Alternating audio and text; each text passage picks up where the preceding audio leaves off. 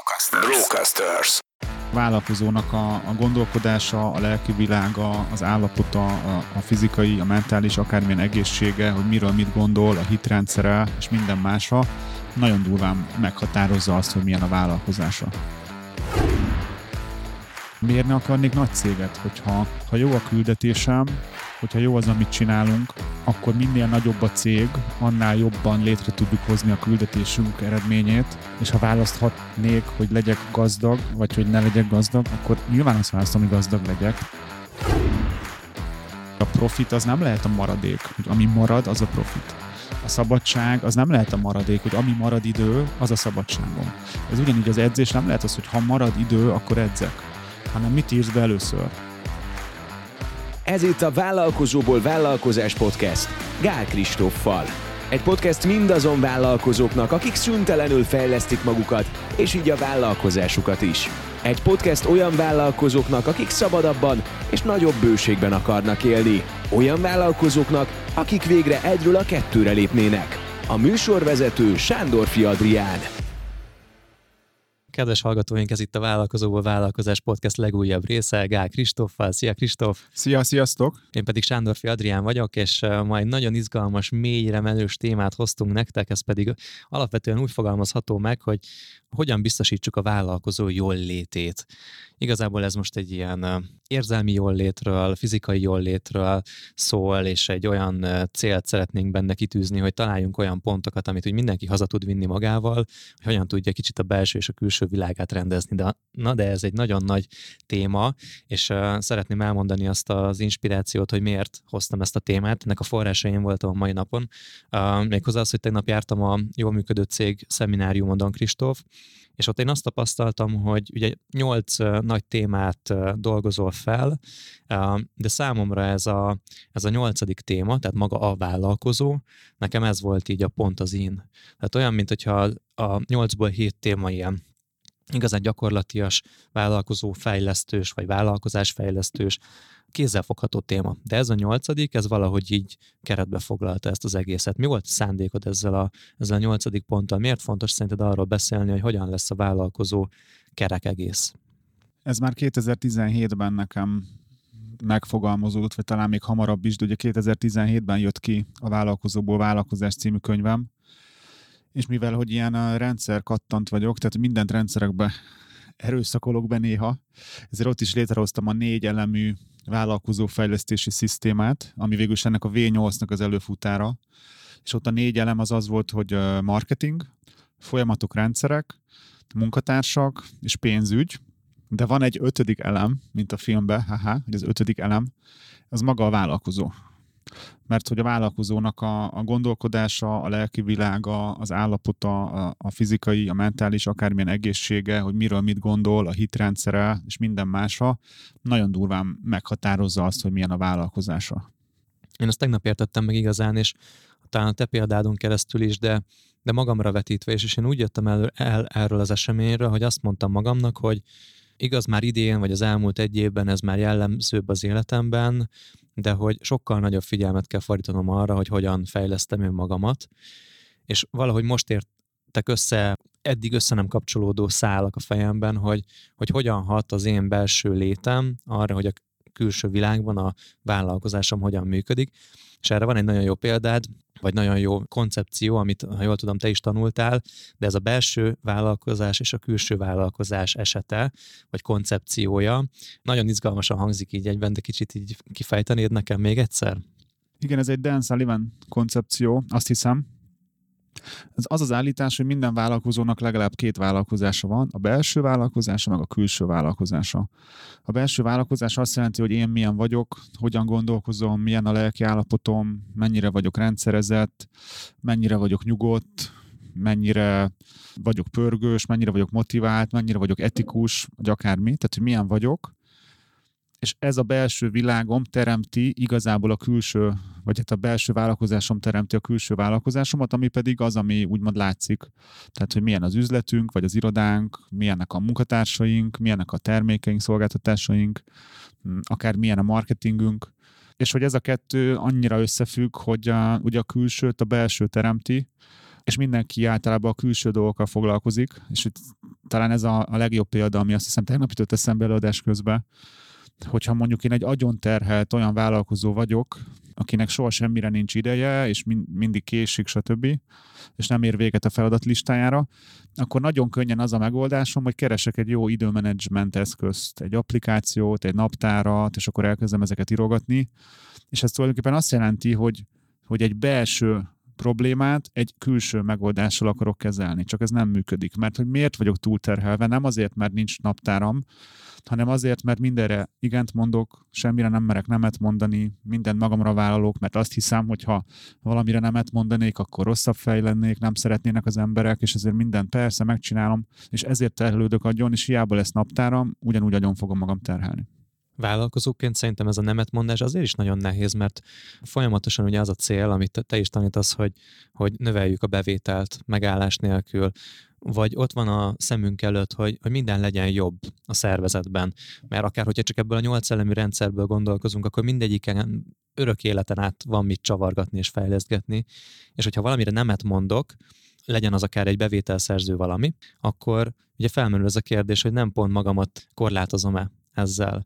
És nekem ez például az egyik ilyen legnehezebb döntési helyzet, hogy egy olyan dologra, amiről vagy közvetlenül látom azt, hogy bevételt fog hozni, vagy a jövőben társítok hozzá egy olyan potenciált, hogy valószínűleg fog majd bevételt hozni, arra nemet tudjak mondani. És amikor tegnap erről beszéltél, akkor igazából ugye az esett le, hogy hogy az, hogy ezt miért csinálom, az nem is igazán azzal függ össze, hogy most éppen mennyit keresünk, vagy milyenek a rendszereink, hanem az, hogy belül én hogy van vagyok drótozva és hogy ha én rosszul vagyok drótozva ebből a szempontból, tehát hogy a pénzhez való viszonyommal hogyan állok, vagy azzal hogyan állok, hogy valakinek nemet mondjak úgy általában, addig, ameddig ezt a részét nem oldom meg, addig a külső rész is folyamatosan kihívások elé fog társítani. Milyen olyan tipikus vállalkozói korlátok vannak szerinted, akár ilyen lelki vagy gondolkodásbeli korlátok, amik, amikről azt hiszük, hogy külső tényezőkkel megoldhatók, és a valóság az az, hogy igazából mélyre kell menni, és belül kell a belső vállalkozást kell meggyógyítani hozzá. Szerintem szinte minden ilyen. Tehát, hogy most próbálom magam így figyelni, hogy ne az legyen, hogy már így mindenre ugyanazt mondom, meg hogy mindig ugyanaz a megoldás, de hogy valójában az, hogy milyen a cégem, hogy mekkora, hogy milyen munkatársaim vannak, milyen ügyfeleink vannak, meg mennyi profitot termelünk, meg úgy általában minden, az egyszerűen belőlem fakad. Ezt kell elfogadni, és a, a helyére tenni, és hogy ebből ne az legyen, hogy ha nagyon jól megy, akkor, akkor azt hiszem, hogy én vagyok az Isten császár, és hogy elszállok, mint egy lufi. De hogy az viszont azt igen, hogy a felelősség, tehát ez a, ez a totális felelősség. Tehát én tehetek róla, hogy milyen a cégem. És nem a munkatársak, meg nem az akármi, mert, mert a munkatársakat is én generálom, úgymond én veszem föl, én választom ki. Talán, hogyha egy, egy dolgot meg kéne jelölnöm, ami szerintem a legtöbb problémát okozza, az a hit. Uh-huh. És nyilván nem a vallásra, meg ezekre gondolok, hanem arra, hogy, hogy az, hogy mit hiszel el, tehát, hogy így is nem csak úgy lehet nézni, hogy hit, hogy jaj, e, mibe hiszek, hanem mit hiszel el? Uh-huh. Hogy elhiszed el, hogy neked lehet egy egymilliárdos céged. Uh-huh. Ha nem hiszed el, akkor nyilván nem lesz egy milliárdos céged, vagy, hogyha, vagy elhiszed de hogy lehet Magyarországon tisztán vállalkozni, vagy pedig totálisan meg vagy róla győződve, hogy ez a játék része, hogy nem tudom, borítékba is adunk bért, és hogy hát ez van. Uh-huh. Én azért tudom ezt erősen mondani, mert én innen indultam. Tehát én konkrétan állásinterjún sok-sok évvel ezelőtt elmondtam jelölteknek, hogy hát tudjuk, hogy ez van Magyarországon, borítékos bér, természetesen mi is ezt csináljuk, és olyan ezer százalékos meggyőződéssel, hogy hogy semmi kétség a felől, hogy nincs más út. Uh-huh. És amikor átkattantam, hogy ez baromira nem igaz, onnan egyből elkezdtem nézni, hogy oké, okay, mi a megoldás, hogy mi, miért nem tudjuk azt csinálni, és, és megindult a fejlődés. Mondtál egy nagyon jó példát, hogy a Földön az egyetlen élő lény az az ember, aki korlátozza saját magát abban, hogy kiteljesítse maga maximumát. Ugye valahogy egy, talán egy fával példáloztál, hogy egy fa addig nő, ameddig a rendszerébe van kódolva, hogy nőnie kell, és nagyon izgalmas egyébként így a, a fák növekedésének a témája, de hogy, hogy nekik nincs a fejükben az, hogy én csak egy olyan tölgyfa vagyok, aki csak így félig nőhet a többiekhez képest, és a körülöttem lévő tölgyfák ők jobbak nálam, tehát inkább nem is növek a méretükhöz hanem az egyébként nagyon jelzetes a fáknál, hogy pont ugyanakkor a méretűek lesznek. Mert hogy úgy kap mindenki fényt abban a, azon a terület, területen, tehát hogy valójában mindenkinek legyen ott jó. És hogy, hogy az ember viszont korlátozza saját magát, és hogy ez a növekedés, ugye? Tehát ez, hogy mit hiszel el, hogy, hogy, hogy mekkorára nőhetsz, az ide, ide, ide kapcsolódik. Ugye van például az, hogy én nem akarok nagy céget. Aha. Ugye ezen én is átmentem, én nem akarok nagy céget, elég egy olyan tíz fő, egy iroda, stb. Hát eleve ezért van saját irodánk, mármint ingatlan szinten egy lakás, mert amikor azt az ügyletet megkötöttem, akkor éppen nem akarunk nagyok lenni, hanem ez a merjünk Aha. kicsik lenni volt a Aha. hozzáállásom, és gondoltam, hogy max 10 főnek az egy tök jó iroda. Aha. És azért van most már három lakás abban az épületben, ahol az irodánk van. És én erről hallottam egy példát, hogy mondjuk Amerikában nem nagyon hallasz olyat, hogy valaki azt mondja, hogy, hogy én nem akarok nagy céget, mert mi a francia ne akarnék nagyot? Uh-huh. Mert ugye emögött az a megfontolás, és most is, ahogy ezt kimondom, furcsa, hogy van benne egy, bennem egy ilyen vegyes érzés, hogy azt mondani, hogy nagy céget akarok, az nem ilyen rossz fejség, meg ilyen nagyra vágyás. És hogy egyértelműen szerintem az van a nem akarok nagy céget mögött, mint van ez a kis pénz, kis foci, nagy pénz, nagy foci, hogy kis cég, kis gond, nagy cég, nagy gond. Tehát szerintem egyértelmű, hogy aki azt mondja, hogy nem akar nagy céget, azért nem akar, mert látja, hogy mennyi gondja van a kis cégével, ebből ezt nem akarja még megsokszorozni. De hogy az állítás az, hogy el tudom-e hinni, hogy van olyan nagy cég, amivel nincs olyan nagy gond, mint ahogy elképzelem. Hogyha megnézzünk egy nagyon sikeres cégvezetőt, akár vállalkozó, akár alkalmazott helyzetben, vagy a milliárdosokat, nekik is valószínűleg pont ugyanannyi munkaidejük van, mint nekünk, és hogy sokszor egyébként el tudom képzelni, hogy egy kis cégnek a vezetője többet dolgozik, mint a legnagyobb, legismertebb médiában is hangzatos nevű vállalkozók, de hogy valójában azért tudják ezt ők megtenni, mert olyan rendszer dolgozik alattuk, hogy nekik, nekik már dönteniük kell, és egy olyan rendszert kell irányítani a döntéseikkel, ami dolgozik helyettük. Tehát valójában végeredményben nem kell feltétlenül többet dolgozniuk, vagy nagyobb terheket viselniük, csak más, máshogy állnak hozzá ez az egészhez. Neked mi volt az a forduló pont, vagy tudsz erről esetleg egy-két konkrétumot mondani, amikor átkattant a fejedben, hogy te már nem kis cég akarsz lenni, hanem nagy cég is lehetsz? Ugye én onnan indultam, hogy ilyen elég ilyen megalomán hozzáállásom volt, hogy szó szerint, tehát ez a 2010-es évek mondjuk első felében, mondjuk 12, 13, 14, akkor kezdtünk el nagyon nőni. Tehát ilyen három főről fölmentünk tizenvalahányra, 10 millióról 100 millióra. Azokban az években azt éltem, hogy ilyen baromi na- nagyon nagy akarok, nagyon nagy bevétel, nagyon nagy létszám, nagyon sok ügyfél, és hogy rendesen volt bennem egy ilyen versenyzés, hogy láttam egy másik céget, aki úgy félig meddig konkurens, fú, ők már 11-en vannak, mi csak 10 fú, ez, ez, ez úgy de gáz, hogy, hogy ez nagyobb, és hogy még azt gondolják, hogy mi kisebbek vagyunk, meg hogy én nem tudok annyit, mint ők. És ez volt az ilyen, ez az ilyen túlvezérlés ennek, hogy, hogy azt, azt hittem, hogy attól leszek jó, meg attól fognak szeretni, hogyha én nagyon ilyen nagy számokat hozok ezen a téren. És akkor, amikor er, ezt így észrevettem magamban, hogy, hogy oké, okay, ez így nem jó, akkor ezt meg így átlendülés tipikusan, hogy az inga átlendül a másik oldalra, egy alulvezérlés, direkt kis céget akarok, mert az a jó fejség, hogyha nem vagy megalomán. Ez volt ez a, mit tudom én, ez mondjuk ilyen 16, 17, 18 körül lehetett, tehát ez nem volt olyan rég. Aha. Ez a merjünk kicsik lenni, mert az oké, okay, az ne, nem ilyen jó dolog nagynak lenni. Szerintem most lendült vissza a helyére, hogy, hogy miért ne akarnék nagy céget, hogyha ha jó a küldetésem, hogyha jó az, amit csinálunk, akkor minél nagyobb a cég, annál jobban létre tudjuk hozni a küldetésünk eredményét, és ha választhatnék, hogy legyek gazdag, vagy hogy ne legyek gazdag, akkor nyilván azt választom, hogy gazdag legyek. Mm. Tehát ez egy tipikus, hogy nyilván nem azzal van gond, hogy, hogy valaki gazdag mondjuk, vagy sok pénze van, hanem az, hogy hogy szerezte azt a pénzt, vagy hogy mihez kezd vele, vagy hogy milyen ember, vagy milyen emberré válik az úton és hogy ö, hogyha, ha letisztítjuk ezeket, és nem tesszük hozzá ezt a sok butaságot, amit a legtöbben gondolunk mindenféléről, akkor az nem egy erény, hogy nem vagy gazdag, vagy hogy nem nagy a céged, Mhm. mert hogy te ilyen, a kis cég az ilyen kedvesebb. Mhm. Miért ne lehetne egy nagy céget úgy kialakítani, hogy ugyanúgy, miért ne lehetne az, hogy 100 fős a click marketing, és nem tudom, két milliárdos árbevételű, de közben ugyanolyan jó fej mindenki, ugyanúgy szerettem minden kollégámat, ugyanaz a, az a feeling megmaradt, nyilván nem pont ugyanúgy, de hogy miért ne lehetne a click marketing a legkedvesebb 100 fős cég?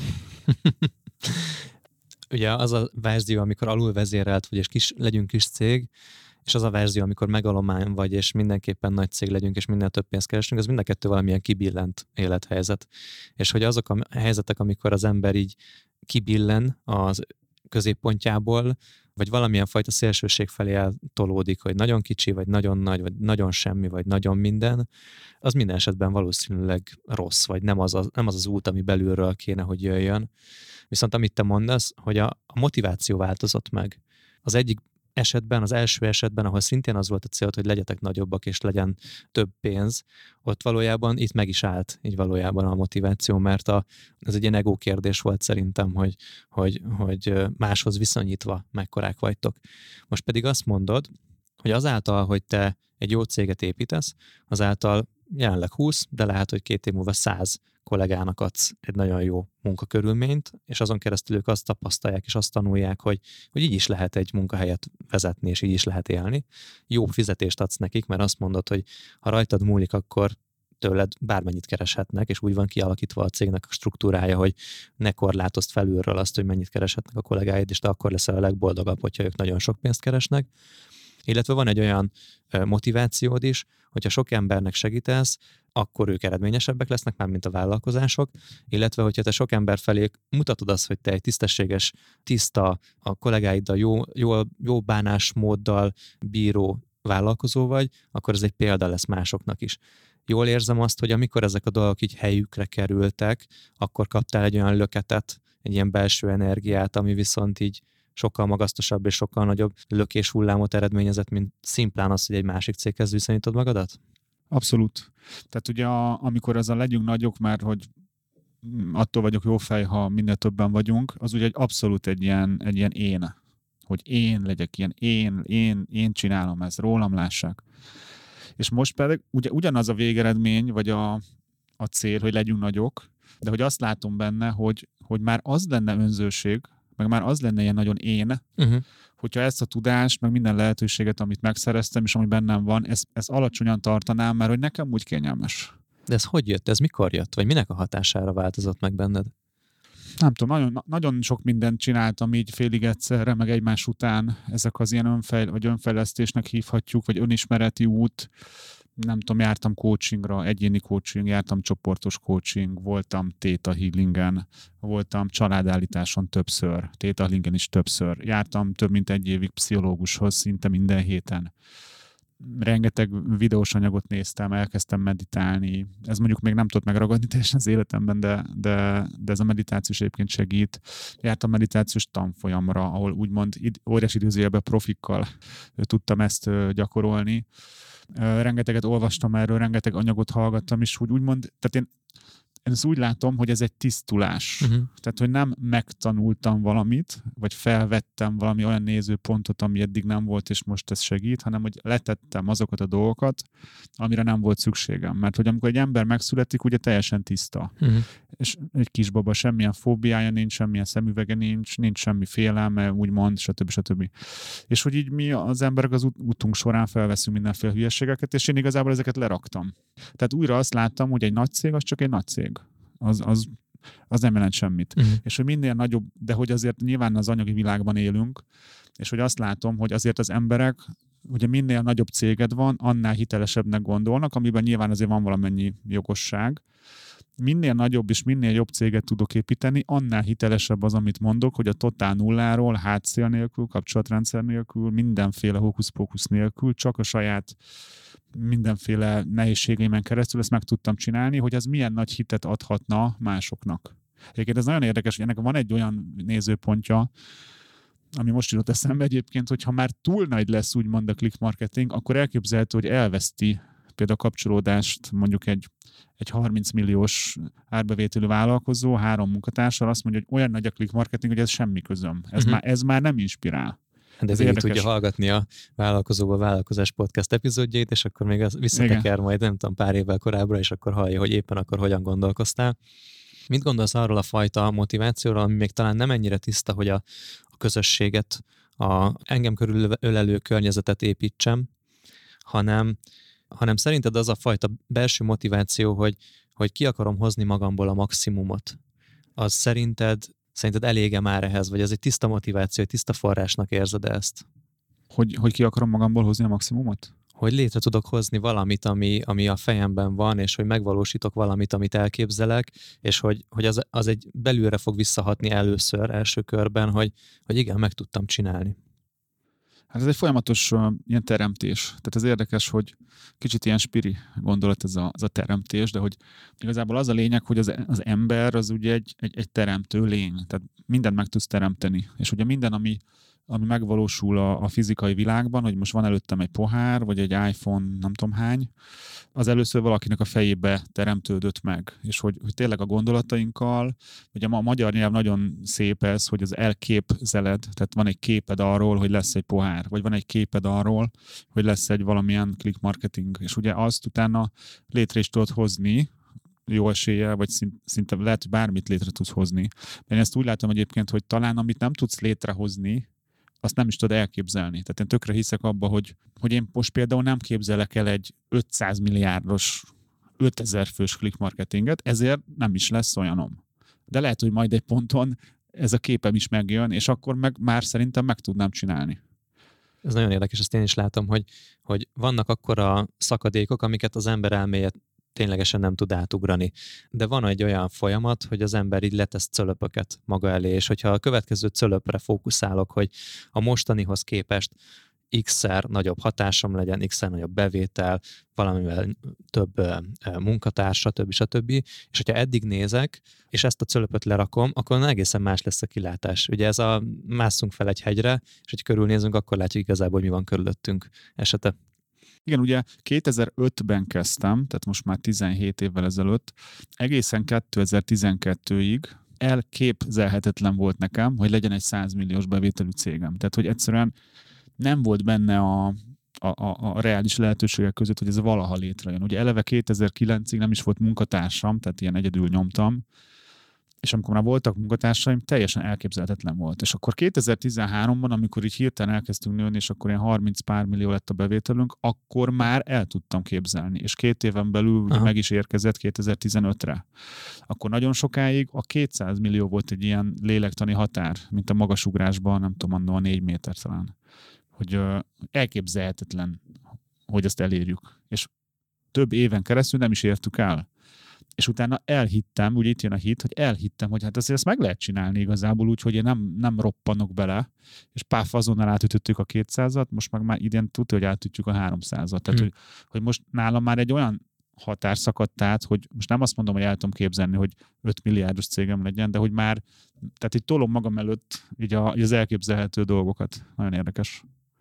Viszont ahogy erről beszélsz, az jutott eszembe, hogy ak- akkor, amikor még a máshoz való hasonlítgatás volt az elsődleges motivációd, az akkori énednek, az akkori lényednek lehetséges, hogy pont erre volt szüksége ahhoz, hogy átugord a 100 milliós szintet. És hogy az adott pillanatban ez egy üzemanyag volt számodra. Erről mit gondolsz? Simán lehet. Tehát pont, pont tegnap egyébként volt egy ilyen élményem, hogy, hogy uh, láttam valakinek a posztját, hogy nem tudom mit csinál, ilyen marketing témában mondjuk, és hogy arra gondoltam, hogy milyen érdekes, hogy mondjuk 5 évvel ezelőtt, vagy lehet, hogy inkább ilyen 5-6-7 évvel ezelőtt, ugyanennek, lát, ugyanennek a valakinek láttam egy posztját, az úgymond ilyen bizonyos értelemben dühített, vagy egy ilyen nagyon nagy irítséget éreztem, hogy az én izé, miért nem én csináltam, meg stb. Le vagyok maradva, ez a FOMO, Fear uh-huh. of mhm. Missing Out, hogy fú, ne, nem csinálom, akkor nekem is az kell. És most láttam egy ugyan, pontosan ugyanolyan posztot, hogy csinál valamit, és így annyira azt éreztem, hogy annyira nem érdekel, uh-huh. majd jó értelemben, hogy majdnem azt mondom, majdnem azt éreztem, vagy, vagy lehet, hogy azt is éreztem, hogy de jó, hogy így nyomja, és hogy meg mi is nyomjuk, és hogy semmi összefüggés igazából nincs. Tehát ez nem egy zéró összegű játék, hogy ha most ő azt csinálja, és mi nem csináljuk, akkor, akkor valami előnyt szerez, mert hogy, mert hogy nincs előny, vagy, vagy hogy, hogy nem, nem egy versenypályán vagyunk. Tehát, hogy nincs egy ilyen, hogy ő, én, mi, Aha. hanem mi megyünk valamerre, ő is megy valamerre, és ez tökre működik. Az érdekes, hogy ezt mondod, hogy egy, egy konkurensnek számító marketing ügynökségről beszélünk? Ilyen esetben? Hát, vagy hasonló? azt, hogy valaki.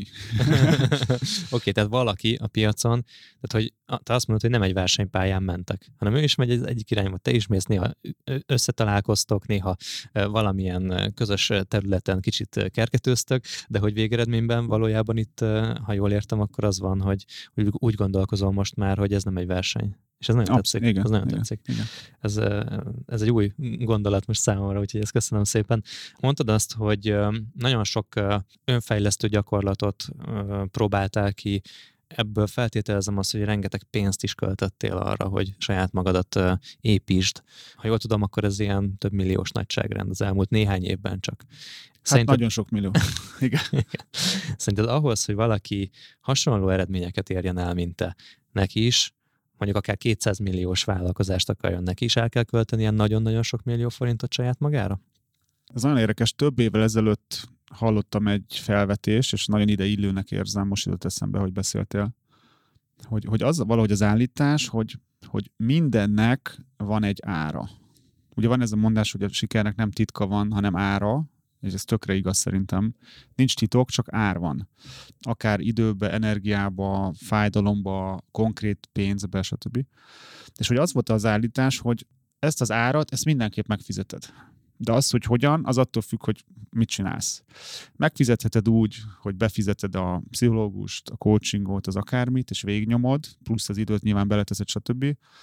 Mert azt mondhatod, hogy ezt nem fizettem meg, hanem inkább 30 évig csinálom, és a végén ugyanott vagyok, csak az az ár, az 30 év alatt ment bele, lehet, hogy több időbe, kevesebb pénzbe.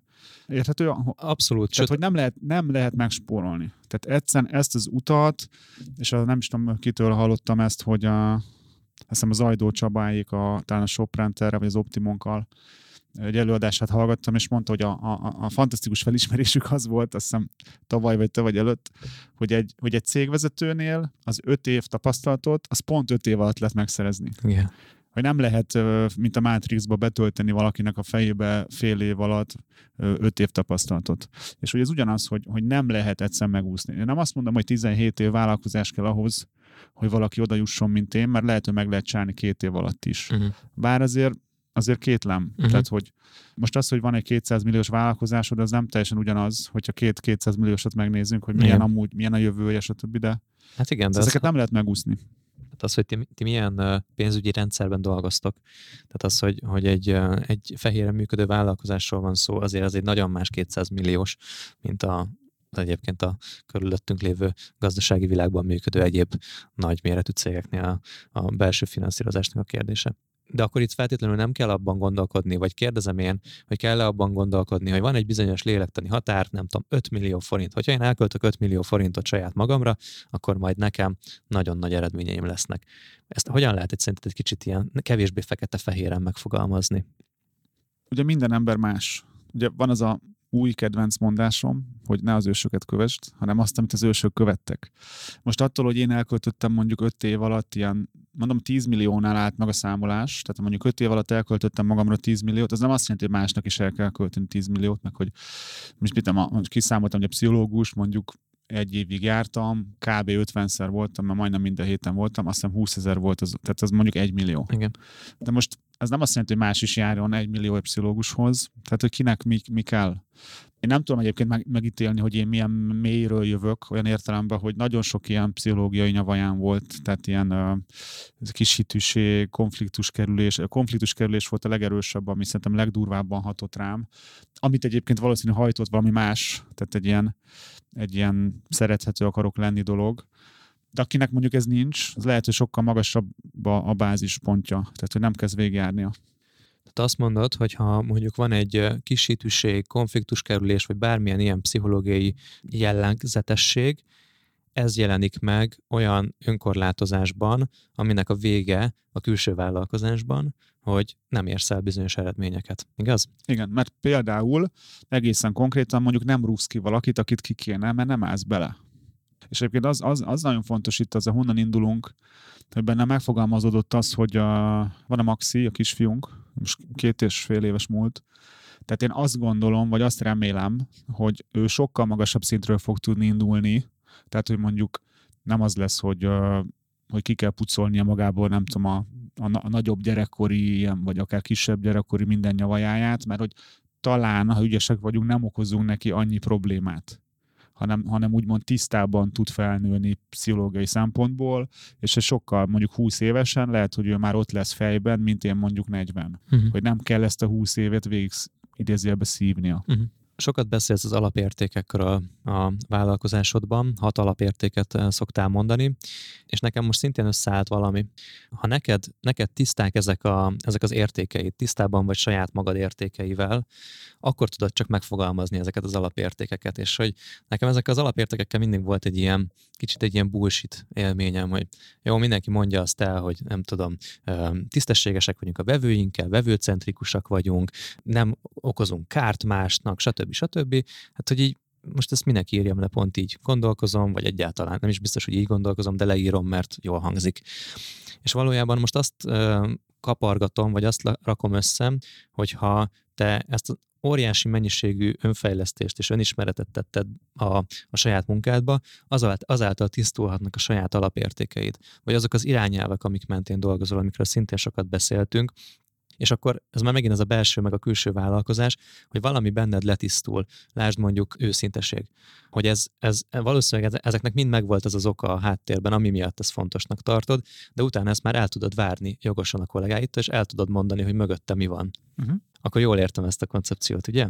Hát ugye konkrétan az alapértékeinket ugye úgy alakítottuk ki, hogy, hogy megfigyeltük magunkat most így, hogy nem menjek nagyon ha. mélyen bele, hogy, hogy miket tartunk közös értékeknek, és tök jól kijött, hogy, hogy tényleg mondjuk igen, az, hogy őszintesség, az, az, hogy miért fontos nekem, biztos az életemben ez, ez ilyen extra nagy szerepet játszott. Egyébként azt szokták visszajelezni, meg én is azt gondolom, hogy a mi hat alapértékünk az kb. minden cégnek lehetne a alapértékének egy része, mert hogy nyilván jó ilyen tulajdonság vagy értékek, de hogy ha másnak ez nem annyira fontos, akkor ne legyen. Tehát például nekünk nincs olyan alapértékünk, hogy tisztesség, hmm ez nem azt jelenti, hogy nem vagyunk tisztességesek. Nem, nem rezonálsz annyira ezzel a szóval Igen, tehát, szerintem. Nem, nem azt jelenti, hogy nem vagyunk tisztességesek, teljesen evidens, mert nekem minden más, az, hogy kedvesek vagyunk, az, hogy őszinték vagyunk, stb. Nekem ez valahogy kiadja, csak nekem ez a megfogalmazás például nem, nem érzem sajátomnak. Oké, okay. van egy másik koncepció, amiről talán már itt a podcastben is beszélgettünk, de az előadásodban is behoztad, ez a négy vállalkozói szabadságnak a koncepciója, és ott van az időszabadsága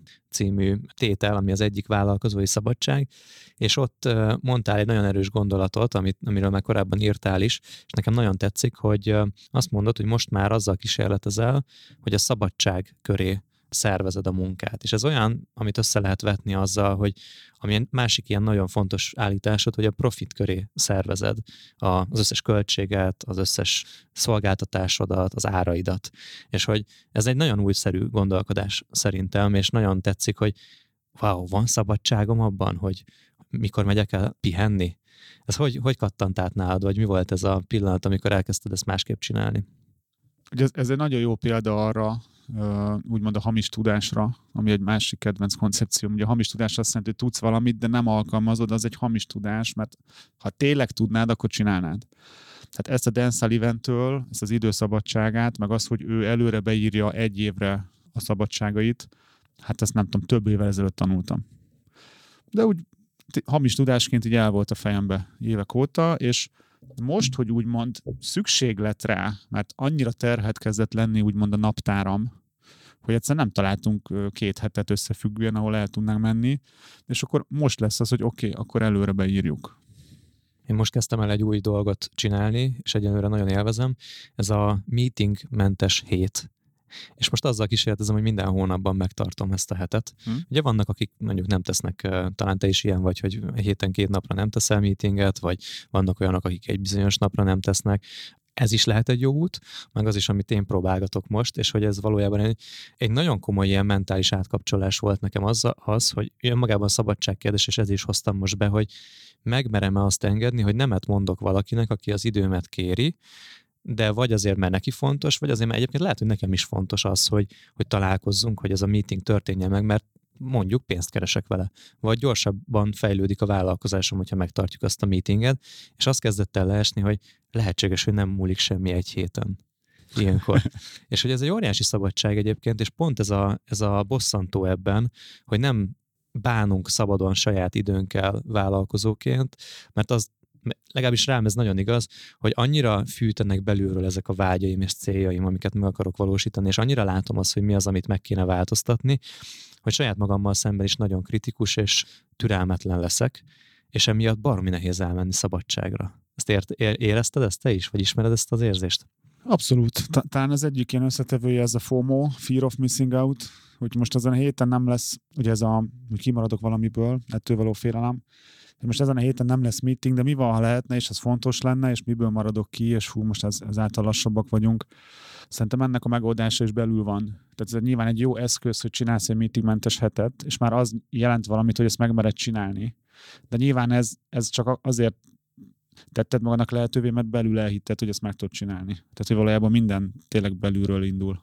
Ez nekem olyan kemény dolog, hogy el tudom hinni azt, hogy, hogy az időn fölött szabadon gazdálkodhatok, és ez nyilván annak is az eredménye, hogy, hogy nem vállalkozóként kezdtem a karrieremet, meg hát ugye valójában úgy szocializálódunk az iskolából kiindulva, hogy kapunk egy kész órarendet, azt mondják, hogy ekkor itt vagy, eddig vagy itt, és ezt fogod csinálni. És ez szerintem nagyon mélyen beleég az emberekbe már, már gyerekként, és, és ez az, amit így le kell vetközni, és amit mondtál, hogy így nem magadra veszel valamit, hanem ezeket ledobod magadról, ezeket a, ezeket a terheket, vagy nem is tudom, ezeket a koncepciókat.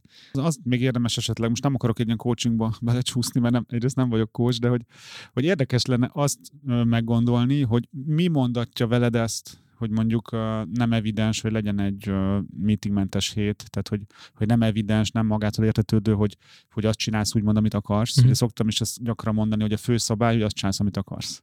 És ez, ez tök fontos elmondani vállalkozóknak, mert rengetegen csinálják azt, én is csináltam azt, meg mi most is folyamatosan csinálom, hogy mit tehetek és mit nem. Úgy mondod, hogy mit hogy kell csinálni. De nincs olyan, hogy mit hogy kell csinálni, csak valaki csinál, valaki úgy.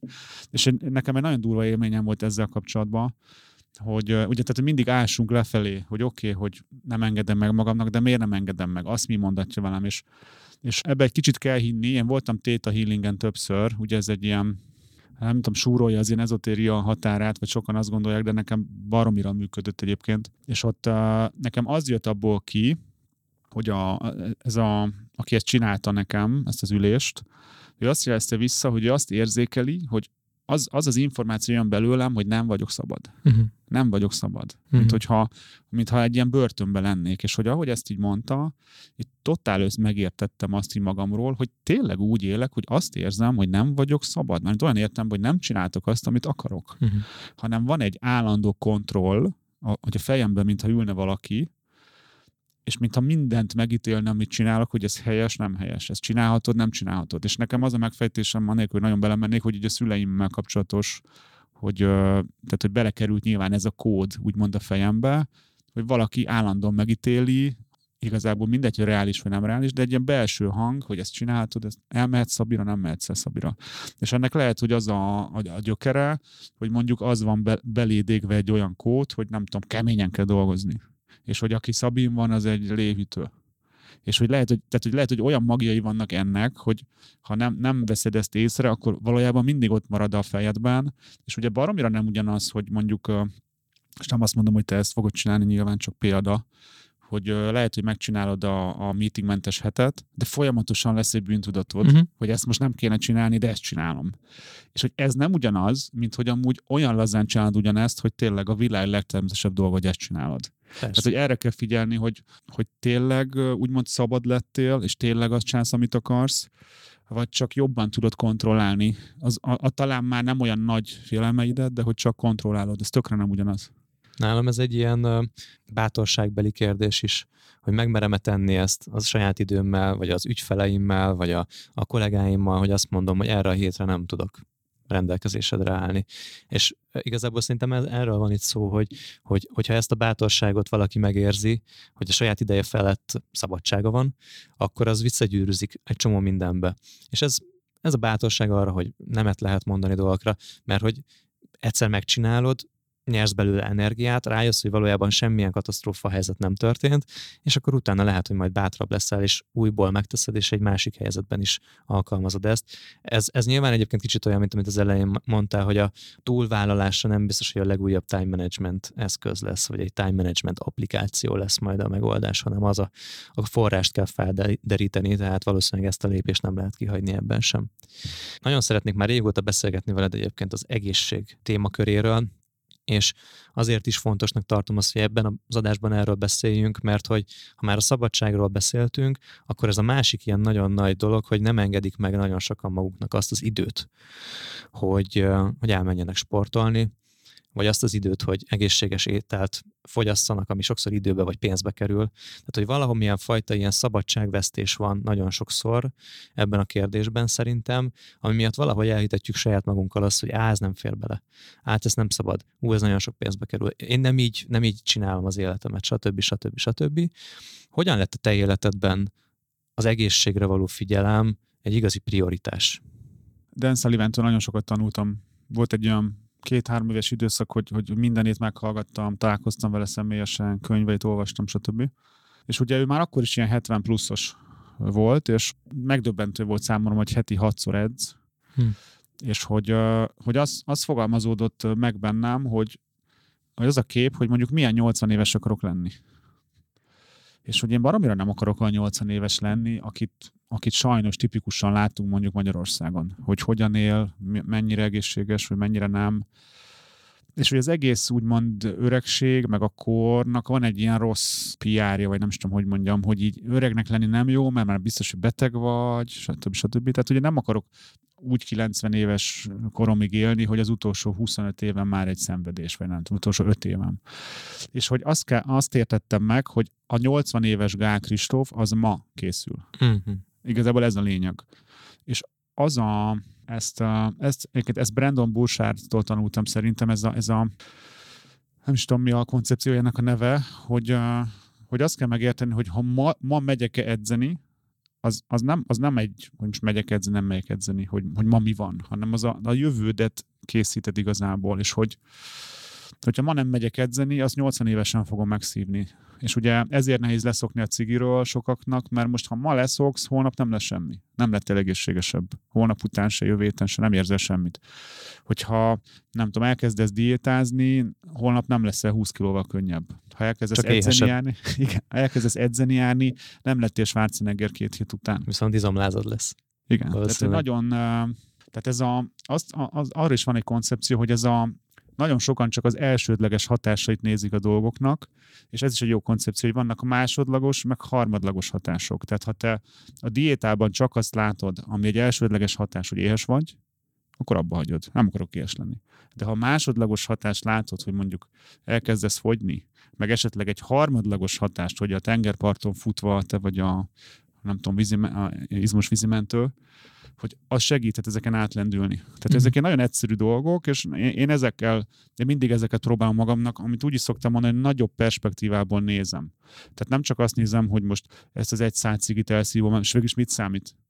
De hogyha ha, ha, ha nagyobb perspektívában nézem, akkor az egy száz cigi, az nem egy száz cigi, mert az még egy száz cigi, stb. stb. Milyen konkrét lépéseid voltak, amiket így tettél magadért, amit akár beépítettél, elhagytál, megváltoztattál, akár sport, akár étkezés, bármi, mentális, stb. 15 körül szoktam, 2015 körül szoktam le a cigiről. Nem voltam egy ilyen nagy dohányos, de ez megint egy mítosz, hogy nem vagyok nagy dohányos. Igaz, a bármennyit cigizel napi szinten, ez ha. nem jó. Tehát arról leszoktam, az, hogy a, úgymond ez ilyen bulizás, ilyen alkoholfogyasztás, most nem voltam alkoholista, de hogy tudom, rendszeresen buliztunk, amikor azért sokat ittunk gyakran, stb. az úgy kikopott az életemből valahogy természetesen elkezdtem edzeni, mert amikor Amerikában voltunk a Nusival, felségemmel, 16-ba, ilyen közel egy hónapot voltunk Amerikában, és ott az egyik fotón, ami nem is tudom, hogy ki csinált rólam, de hogy így valahogy olyan kövérnek láttam magam. Én majdnem 100 kiló voltam, most vagyok ilyen 86, de majdnem 100 kiló voltam, és akkor jöttem rá, hogy jesszusan, hogy nézek ki? Hogy ez egy baromira nem oké. Nyilván az első drive-om az volt, hogy hogy nézek ki. Tehát nem az, hogy fú, milyen egészségtelen vagyok. És akkor elkezdtem edzeni járni, elkezdtem figyelni sok mindenre, és így, így voltak ilyen hullámaim, hogy kicsit így visszaestem, kevésbé figyeltem, de hogy így a, mindig egy picit léptem előre. Hogy azért már olyan nincs, hogy sose edzek, azért már olyan nincs, hogy nagyon elszállok kajába, mondjuk cigizi, nem cigizek. Tehát így, így ez picit így ez mindig jó volt. És egyébként ami még nekem konkrétan segített, az például a, a, a maxi megszületése, hogy azt kitűztem magamnak, hogy az ő, amikor ő megszületik, hogy akkor legyek úgymond életem legjobb formájába. És nem azt mondom, hogy ez sikerült, de hogy nagyon, igazából sokkal jobb formában voltam, mint tudom, 38 évesen, mint mondjuk előtte az utóbbi tíz évben bármikor. Uh-huh. És hogy ezért ebből már lehet, hogy valamit vesztettem, meg nyilván idősödöm is, de hogy a, az alap kondíció, meg az alap egészségem nagyon sokat javult.